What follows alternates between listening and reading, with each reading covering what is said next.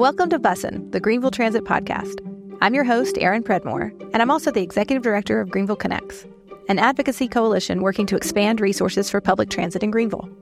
If you've been following along on our podcast, you know that I've been riding with elected officials and community leaders for the last couple of seasons.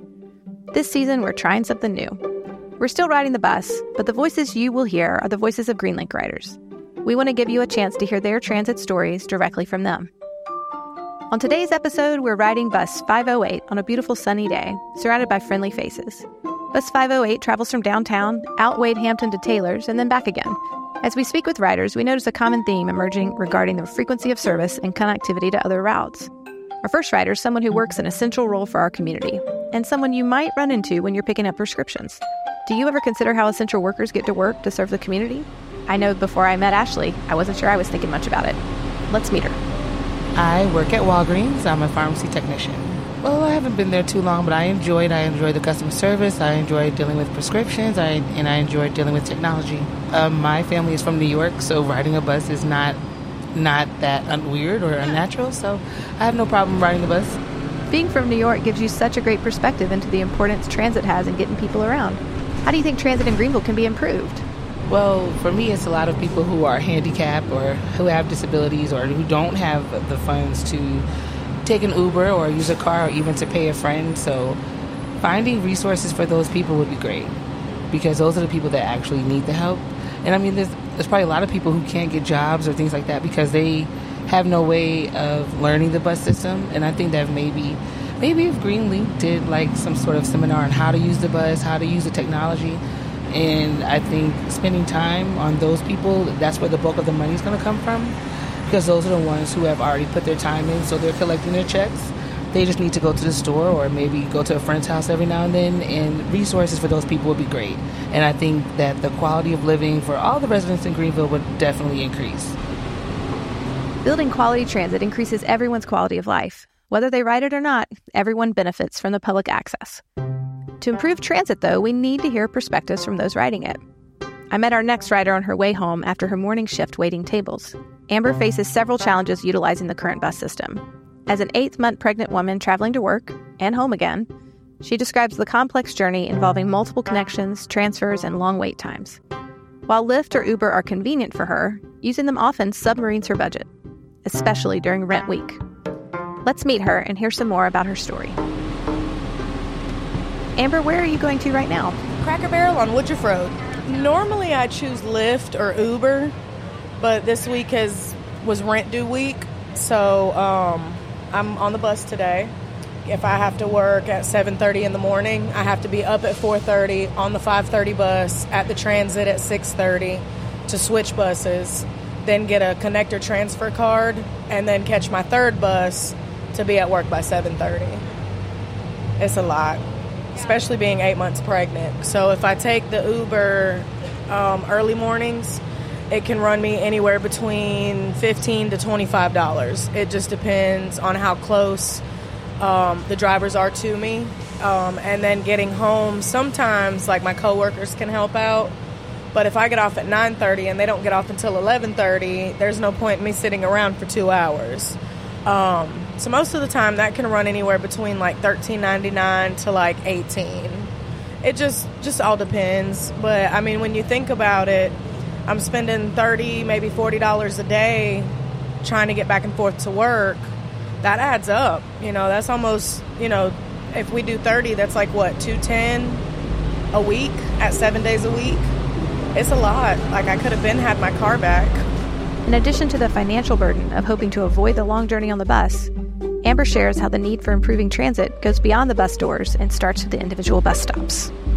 With my current situation of being eight months pregnant, I just get really exhausted because I have to walk all the way to the bus stop, stand there and wait because the one that I walk to doesn't have a sit down post.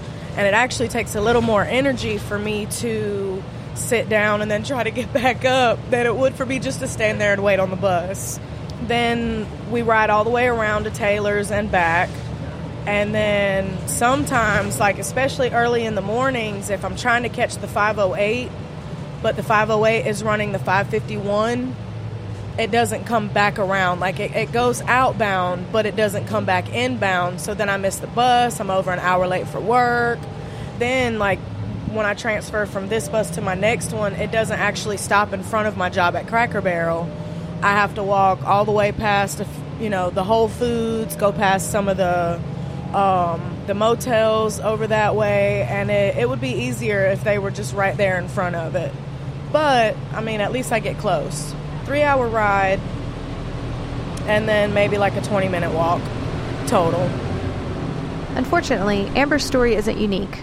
Many riders have shared how planning for connecting buses, route timing, stop frequency, and operational hours when heading to and from work can feel like another job.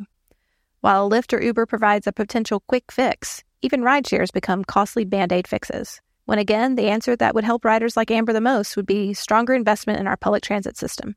Safe bus stops and frequent service makes it easier for people to travel around their city and community.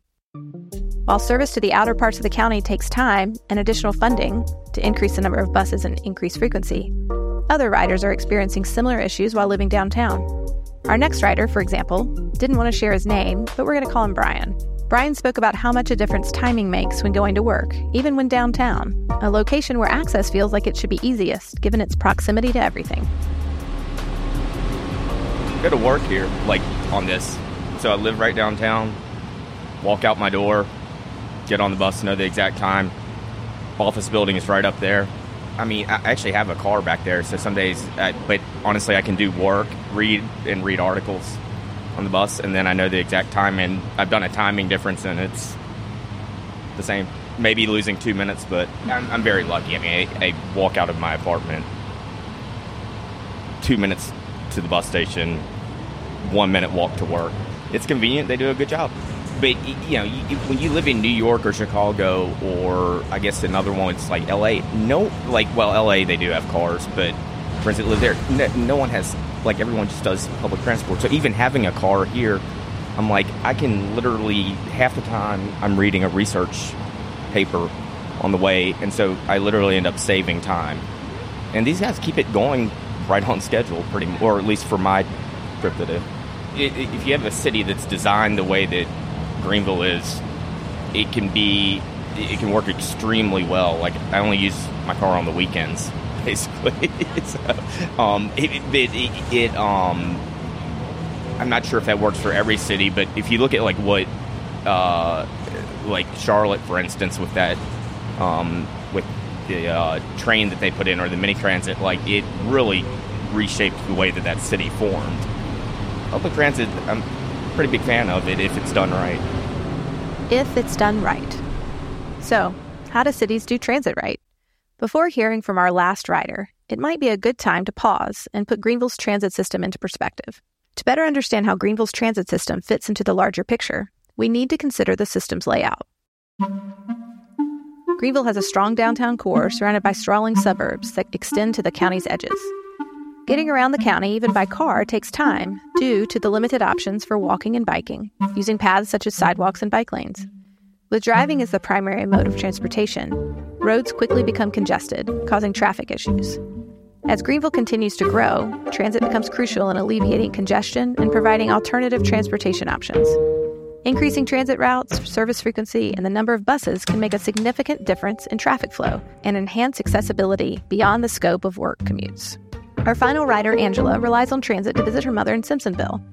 New to the bus system, she's been surprised how well relying on transit has been for her over the past few months. I've been using the bus about three months. A little apprehensive. It's not as bad as I thought. It could be nicer. Would love to have more than a bus come on the hour. That's a hassle.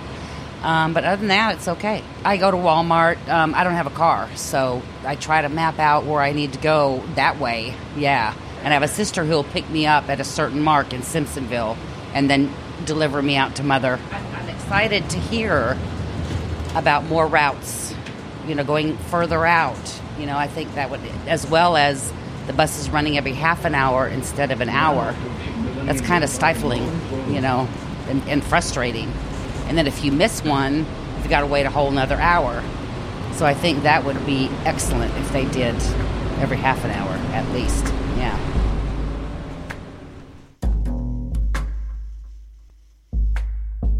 These are the voices of the 508 on a random Wednesday. Unprompted, they are asking for more buses, going more places more often, just like we are at Greenville Connects.